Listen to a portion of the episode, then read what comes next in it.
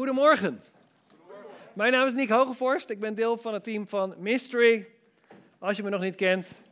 En eh, ik ga vanochtend met jullie een nieuw thema beginnen. Dat is een goed idee. We zijn vandaag met iets minder mensen op deze locatie, maar dat was omdat we dachten misschien is het leuk om voortaan twee diensten te houden. Ik denk dat het experiment is van één zondag, wat mij betreft. Maar de tieners en de jongeren hebben vanochtend hun eigen programma, want die zijn al heel weekend met elkaar weg. En er gebeuren daar ongelofelijke dingen. Ik hoorde net dat er veertien mensen gisteren in de dienst hun leven aan Jezus hebben gegeven. En ze zijn nog niet klaar. Ze hebben nog tot één uur de tijd om, om, de, om de deal af te maken, om de deal te closen. En, uh, en God is nog niet klaar met ze. We zijn enorm dankbaar voor wat daar gebeurt. Ook als dat betekent dat we 50 van onze kids daar moeten dumpen. En een heel team om dat, uh, om dat uh, te runnen. maar heel bijzonder wat daar gebeurt. Wij gaan een thema beginnen en we leven aan de rand van verkiezingen. Dat kan je niet ontgaan zijn. In deze kerk geven we je geen stemadvies. Behalve dan, ga stemmen. Laat je stem niet verloren gaan. En bij ons thuis betekende dat gisterochtend werd Vera eerder wakker dan ik. En, en wat was ze aan het doen? ik zeg, waarom zit je op je telefoon? Het is, veel te vroeg. Nou, ik ben nu het verkiezingsprogramma van het CDA aan het vergelijken met die en die partij. En ik, ben even, ik, ik moet even kijken wat het beste programma is wat bij me past. Ik nou, we zijn in ieder geval serieus. Lieve hemel. Um, maar iedereen is natuurlijk bezig nu met een programma. Elke politiek leider heeft een programma. Als we het op mijn manier gaan doen, deze strategie gaan volgen, dan wordt Nederland weer een leuk land. Jezus had ook een programma. En het is heel moeilijk om zijn boodschap samen te vatten. Maar ik denk wel dat we zijn strategie kunnen pakken in zes woorden. Nou, zou je zeggen, ja, er staan er daar vier, goed geteld. We gaan twee dingen doen. Eerst zes woorden. En die woorden zijn eigenlijk heel simpel. En ik ken je, als je een beetje af en toe de Bijbel hebt gelezen, ken je ze wel. De eerste twee zijn, volg mij. Als Jezus zijn bediening begint, dan gaat hij rond. En dan komt hij mensen tegen, mannen tegen. En het zegt tegen hen, volg mij. Ja, maar ik was wat anders aan het doen. Ik was een visser. Nee, vanaf nu ben je een volgeling van mij. En dat is het moment dat mensen hun leven overgeven aan Jezus. Dat zijn de eerste twee woorden. Volg mij. Niet, niet meer je eigen plan, niet meer je eigen route, niet je eigen ambities. Volg mij, zegt Jezus. Dus vanaf dat moment kijk je hem op de rug en loop je je leven door. Tweede twee woorden zijn dan van die discipelen. Leer ons. Leer ons bidden in dit specifieke voorbeeld. Dus Jezus zegt, volg mij. En dat, dat doet iets met die volgelingen die zeggen, oh, maar dan willen we ook van u leren. Niet langer leren uit de krant of leren van een of andere guru of leren van mijn ouders of desnoods van mijn partner. Nee, ik wil van u leren. U bent mijn bron. En de laatste twee zijn, maak discipelen. Jezus' programma draait om discipelschap. Zijn strategie is gebouwd op volgelingen maken. Hij zegt tegen mensen, volg mij. En dan gebeurt er iets in ons. Denk, wow, maar als ik hem volg, wordt mijn leven beter. Hij is de koning. Leer me dan hoe ik moet leven. We hebben de afgelopen drie weken hebben het over seks gehad. Mijn hemel, ik ben blij dat het voorbij is. Het was too much. Maar zelfs leer me over relaties en seksualiteit. Leer ons.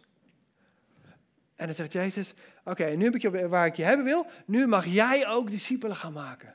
Nu mag jij die cyclus door gaan zetten. En dat is het programma van Jezus, dat is zijn strategie. En daarom gaan we de komende weken, en misschien veel te veel weken, praten over discipelschap. Wat betekent het om Jezus te volgen? Voor mij, voor mijn wereld om me heen. En wat betekent het voor de mensen die dus uit mij gediscipeld worden? Wie ga ik discipelen? Oké, dus dat is het thema. Dat zijn de zes woorden waar we de komende weken mee aan de slag gaan. Discipelschap. En vandaag beginnen we met één topic. En dat ga ik als volgt introduceren. We gaan vooral Lucas door. En ik heb te veel Bijbelteksten, maar gelukkig ga ik ze niet allemaal voorlezen, want anders zaten we hier morgen nog. En ik moet, moet onze kinderen ophalen om één uur van de tienerkamp. Oké, Lucas 3 vertelt dat Jezus wordt gedoopt door Johannes en dan gaat de hemel open. Wat was Jezus aan het doen toen hij werd gedoopt en de hemel openging? Wie weet het? Staat op het scherm. Misschien. Hij was aan het bidden. Oké. Lucas 9 vertelt dat Petrus een openbaring krijgt wie Jezus werkelijk is. Oh, maar nu snap ik wie het is. Wat was hij aan het doen? Wat waren ze aan het doen? Waar waren ze te gast toen hij die openbaring kreeg? In Jezus een persoonlijke prayer meeting. Jezus was aan het bidden. En alleen de leerlingen waren erbij. En toen stelde hij hun een vraag. Lucas 9 vertelt ook over een moment waarop Jezus schittert zoals hij in de hemel deed. Boven op een berg. En hij belegt even een korte vergadering met Mozes en Elia om te kijken waar het naartoe gaat met de wereld. Wat was Jezus aan het doen toen hij begon te schitteren zoals hij in de hemel doet? Hij was aan het bidden. Lucas vertelt ons ook in de sequel van zijn evangelie dat de Heilige Geest wordt uitgestort en dat de kerk geboren wordt. Wat waren zijn volgelingen, zijn discipelen aan het doen toen dat gebeurde? Aan het bidden. Ze hadden een prayer meeting van tien dagen lang en toen dacht God, en nu, nu ga ik eens even ingrijpen. En nu tien, tien dagen is genoeg, nu komt de Heilige Geest. Als ze aan het bidden zijn. En dan gaan we nog één keer een sprongje terug in de tijd. Lucas 19 vertelt dat Jezus orde op zaken stelt in de tempel. Zijn allemaal handelaars dingen aan het verkopen. Klopt helemaal niet. De prioriteiten zijn niet meer goed. Jezus verbouwt de boel. En wat zegt hij dan? Hij haalt de profeet Jezaja aan die zegt: Mijn huis zal een huis van gebed zijn. Voor alle volken, zegt Jezaja erbij. Dat is Gods diepste verlangen. Dat zijn huis een huis van gebed is voor alle volken. Ik hoor soms mensen die zeggen: ja, Ik heb zo, zo naar mijn zin in de kerk waar ik naartoe ga, want we hebben zo'n geweldige worship. Of zo'n geweldig onderwijs. Of een fijne community. Ik hoor echt weinig mensen die dan zeggen: Oh, ik heb zo'n fijne kerk, want het is een huis van gebed. Ik zeg je dat we dat moeten veranderen. We gaan het veranderen. Of we gaan het vestigen. Mensen gaan blij zijn omdat ze naar de kerk gaan, omdat het een huis is van gebed. Rond Pasen dit jaar hadden we drie dagen van bidden en vasten. Dat was voor mij het hoogtepunt van het jaar. Dat was in april, dus een tijd geleden. Sindsdien is het allemaal. Nee hoor. Maar drie dagen bidden en vasten is het hart van waar we geroepen zijn om te doen. En ik zeg dat we daar veranderingen moeten gaan brengen en dat gaan we met z'n allen doen. Wat mij betreft over twee weken dinsdag bij ons thuis bidden of zoiets. Laten we een plan maken. Wij gaan het hebben over gebed in discipelschap. Oké? Wie vindt bidden makkelijk? Yes! Ik heb één, twee personen die bidden makkelijk vinden. Mooi. Voor de rest van ons? Nou, drie. Ik ga gaan twijfelen over het laatst. Heb ik goed nieuws. Op het einde van dit verhaal heb ik twee concrete manieren waarop je het tien keer makkelijker kan maken om te gaan bidden. Dus dat is de belofte voor de eindstreep tot die tijd. Gaan we nog een keer snel door Lucas heen. Want gebed is bij uitstek een gebied van discipelschap. Als je de grote lijnen zou volgen, dan zie je dat Jezus zijn discipelen echt aan het leren is. Lucas 5 vertelt dat Jezus gebed als gewoonte had in zijn eigen leven. Er staat dat hij zich geregeld terugtrok op eenzame plaatsen om er te bidden. We lezen op andere plekken dat hij de berg op ging. Jezus ging regelmatig bidden. In Lucas 9 staat er dat Jezus zijn discipelen uitnodigt in zo'n gebedsmoment. We hebben hem net gelezen.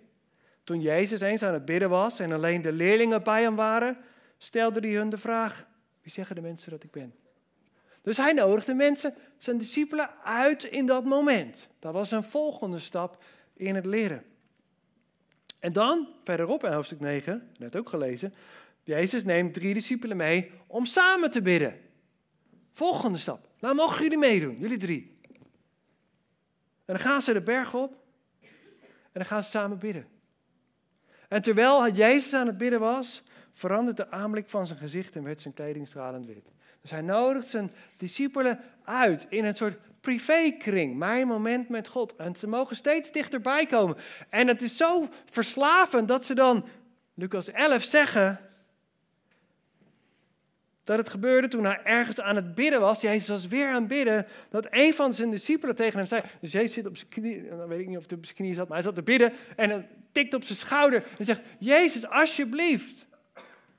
Leer, toen hij stopte met bidden, dat je dan Jezus gaat stoppen met bidden. Jezus, alsjeblieft, even stoppen. Ik moet even wat vragen. Wil je ons nou alsjeblieft leren bidden? Leer ons.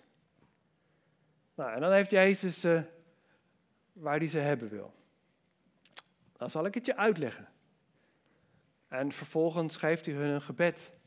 En dat gebed reist met ons mee al 2000 jaar lang. Als iets waar we ons aan vast kunnen houden. Dus gebed moet je leren. Oké, maar wat is dan precies gebed? Ik denk dat ik het zou vragen aan mensen op straat, dat ik dan een beschrijving zou krijgen als volgt. En er is vast niemand in een kerk die zo zou denken hoor, helemaal niet. Maar stel dat ik het aan mensen op straat zou vragen, dan zouden ze me waarschijnlijk een plaatje gaan schetsen als de volgende. En dat begint bij ik met mijn kuif, in mijn wereld. En ergens daarboven, heel hoog in de hemel, woont God en zijn zoon zit naast hem op een troon. En mijn wereld heb ik best onder controle, maar soms is het een beetje ingewikkeld en heb ik hulp nodig. En als ik hulp nodig heb, dan kan ik iets doen. Dan kan ik een gebed opzeggen. Dus dan jaag ik een gebed naar boven, naar de troon van God. En dan spreekt er iets heel bijzonders aan. Dan gaat God met zichzelf in overleg of hij wel of niet meegaat met mijn verlangen.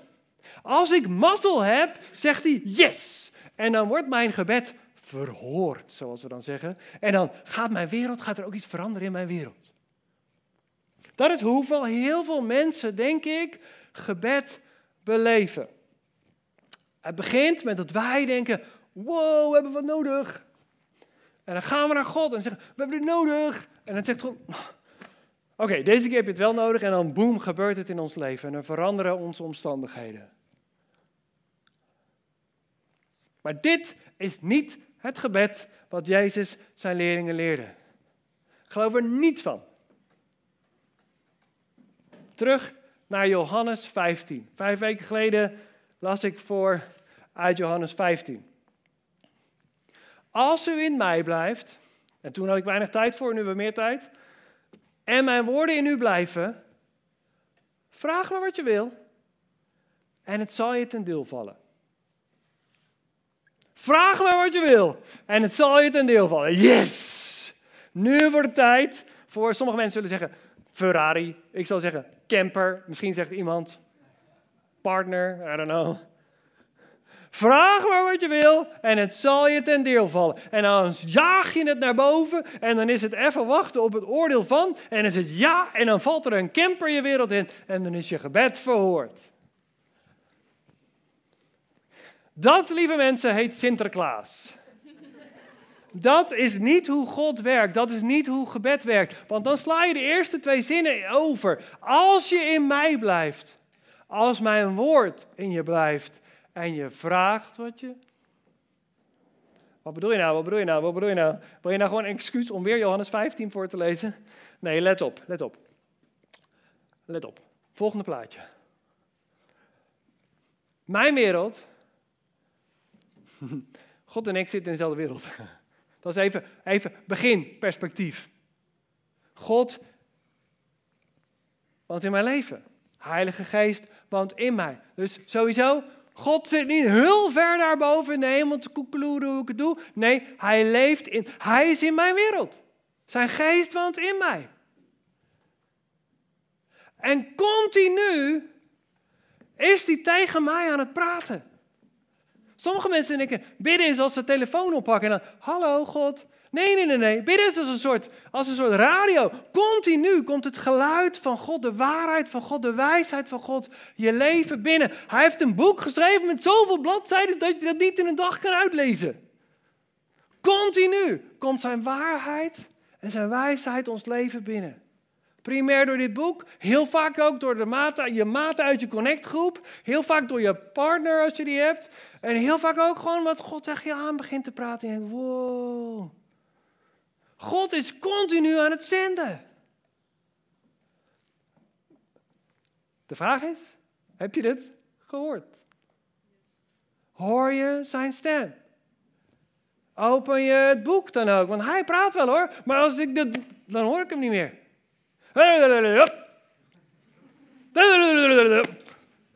Ja? Dus als hij als die 24 uur van de dag dicht ligt, dan hoor je niks.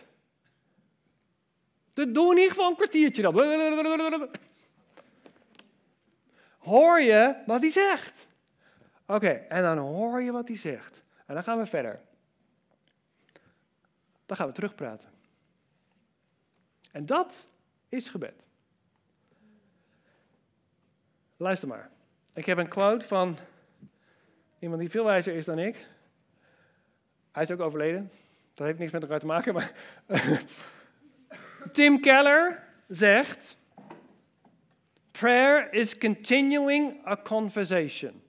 Gebed is het voortzetten, doorzetten, doorgaan met een gesprek that God has started. Dat God begonnen is. Through His Word and His grace. His Word, book.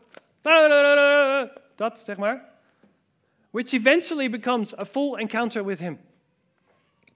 Gebed is het voortzetten van een conversatie die God is begonnen. Het is niks anders dan antwoorden op wat Hij al zegt. En in dat moment, in die conversatie, leren we Hem beter kennen. Want dat is het doel van het gebed. Niet dat Hij een wonder doet in ons leven. Niet dat Hij een camper geeft. Dat wil Hij heel graag. Maar dat is niet het doel. Het doel is dat we Hem beter leren kennen. Dat is waarom jij met je partner praat. Dus dat hoop ik dat dat het doel is. Dat je elkaar beter leert kennen. Ook na 21 jaar huwelijk. Oké. Dit is heel belangrijk. Begin niet met bidden. Laat het niet bij jou beginnen. Laat het niet beginnen bij jouw verlangen en jouw hart. Laat het beginnen bij de stem van God die spreekt in je leven en waarop jij reageert. Dan wordt het veel makkelijker om te bidden. Toen ik opgroeide in de hervormde kerk, in de hervormde kerk, werd er gezegd dat als je ging bidden, dat je moest vragen als het uw wil is. Als je merkt dat je dat nodig hebt, dan klopt de flow dus niet. Let maar op.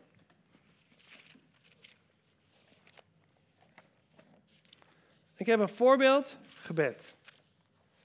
Omdat het soms lastig. En ik hou van bidden. Ik, ik, ik, ik, uh, ik ben opgegroeid in een kerk. Nou ja, niet opgegroeid, maar daarna in een kerk gaan zitten. Voor weet ik hoe lang. Waar we echt van bidden hielden. En gebed was in de dienst. En we konden urenlang bidden. Als wij tienerkamp hadden.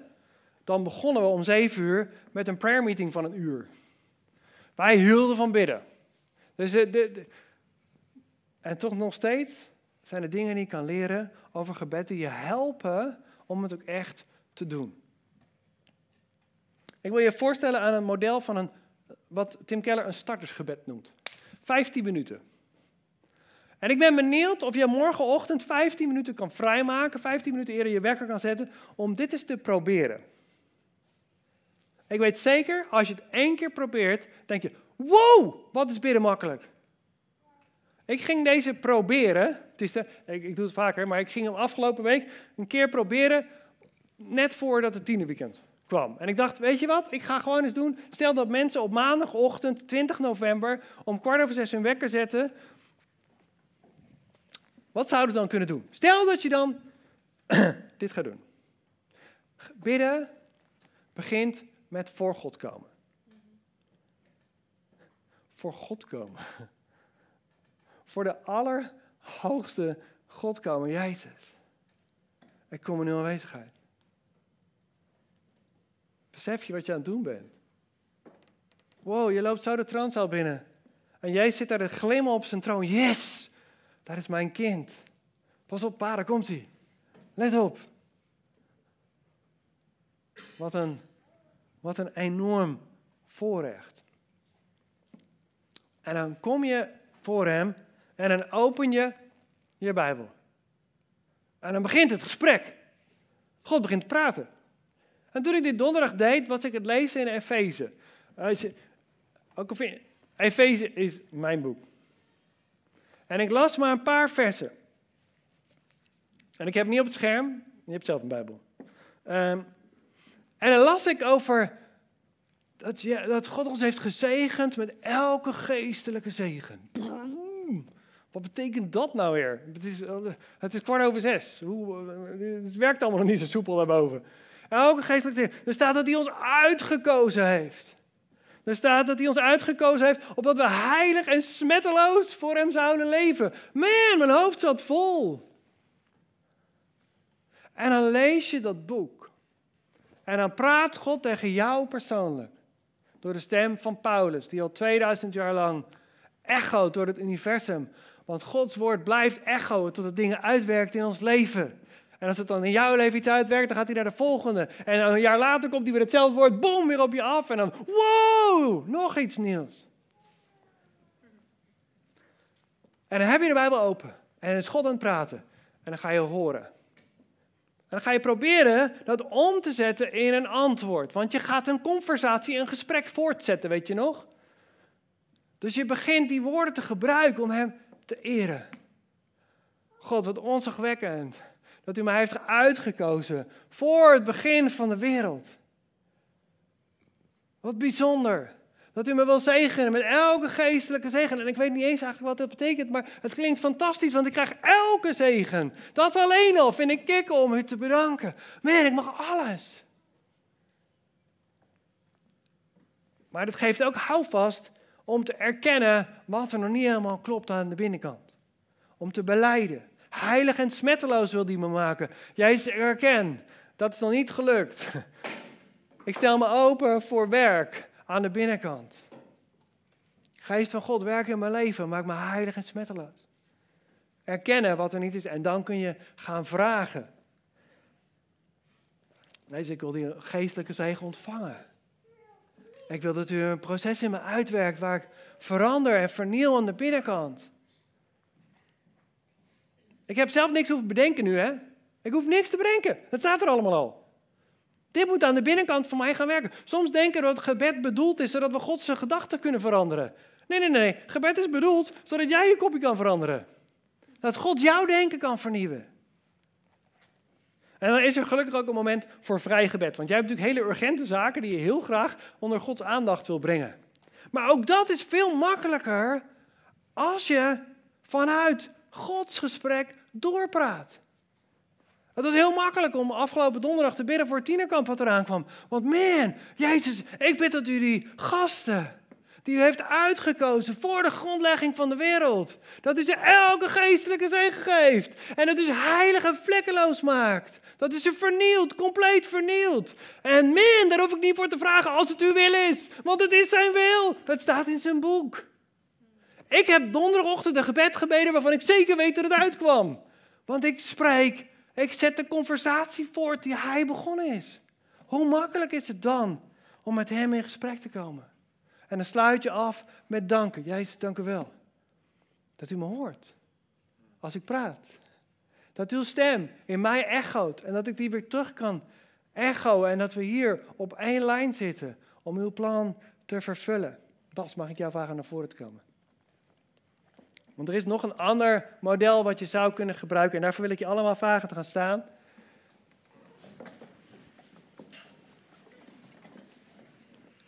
Toen de discipelen bij Jezus kwamen, zeiden Jezus, we willen uw discipelen zijn, we willen echt van u leren.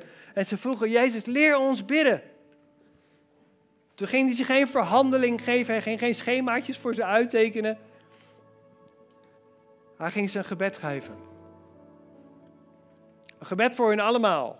Niet een persoonlijk gebed, maar een ons gebed. En in dat gebed zit alles wat jij nodig hebt om jouw conversatie met God voor te zetten. Het makkelijk is als je deze gebruikt, hij heeft het zelf in je mond gelegd. Je hoeft het alleen maar terug te geven. Dat is een echte conversatie waarin we zijn woord in ons leven laten werken. In dit gebed zit alles wat je nodig hebt. De volgorde van het gebed ligt vast. En het begint bij onze Vader in de hemel. U bent onze Vader. U bent degene die voor ons zorgt, die ons heeft gemaakt, heeft gewild en heeft bedacht. U bent degene die ons leven draagt, die zo dichtbij wil komen dat we om, aan uw borst kunnen kruipen. En ons thuis kunnen voelen bij papa, Abba. U die in de hemel woont, die alles overziet, niets ontgaat u, die deze hele wereld draagt, bent onze Vader. We hoeven ons geen zorgen te maken over wat er in ons leven gebeurt, want u bent onze papa. En u woont in de hemel. Heeft de absolute heerschappij. Onze Vader in de hemel. Uw naam worden geheiligd. Uw naam is heilig. Er is niemand zoals u. Niemand draagt uw naam. En tegelijkertijd, Jezus, laat vandaag uw naam heilig worden door ons heen. Door onze levens heen. Door wat wij deze week gaan doen voor u. Jezus, ik wil afleggen wat me tegenhoudt, wat uw naam bezoedelt. Ik kom voor u om uw heilige naam heilig te maken. Uw koninkrijk komen. U bent gekomen. Uw kruis werd een troon. U zetelt boven alles en toch, Jezus, bidden we vandaag dat uw koninkrijk wordt uitgebreid in ons leven, in ons huis, op ons werk, in Mystery, in Hilversum, in Den Haag, in Gaza en in Israël en in Oekraïne.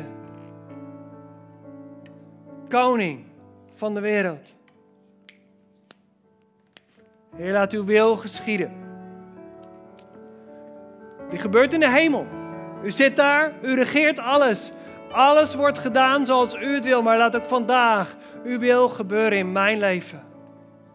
Niet wat ik wil, niet wat ik verlang, niet wat wij verlangen, niet wat wij dromen voor onze kinderen of voor onze partner of voor ons werk. Jezus, wat u wil. Laat uw wil gedaan worden in ons leven vandaag. Heer, geef ons dagelijks brood. Het brood voor vandaag. Het brood dat nooit opraakt, zoals in de grondtekst staat. Dank u wel dat u voorziet in ons leven. Dat we niet hoeven vrezen voor tekort, maar dat we weten dat u voorziet in ons leven. Vandaag en morgen en overmorgen. En niet alleen met brood. maar ook op onze bankrekening in onze wereld. U voorziet in ons leven. Vergeef ons onze schuld. Man, als je dat elke dag zou bidden, dan zou je leven een boel schoner worden. En ik heb het makkelijk. Ik heb altijd dat ik kan zeggen: vergeef me dat ik weer zat te roddelen. Daar ben ik geniaal in. Jezus, vergeef me mijn roddel, vergeef me mijn ongeduld. Dank u wel dat u me schoon was. En zo kan ik ook vergeven wie mij iets schuldig is. Wie deze week iets heeft gedaan waar ik last van had. Waar ik geïrriteerd over was. Waar ik van baalde. Misschien is er iets op je werk gebeurd. Misschien is er thuis iets gebeurd.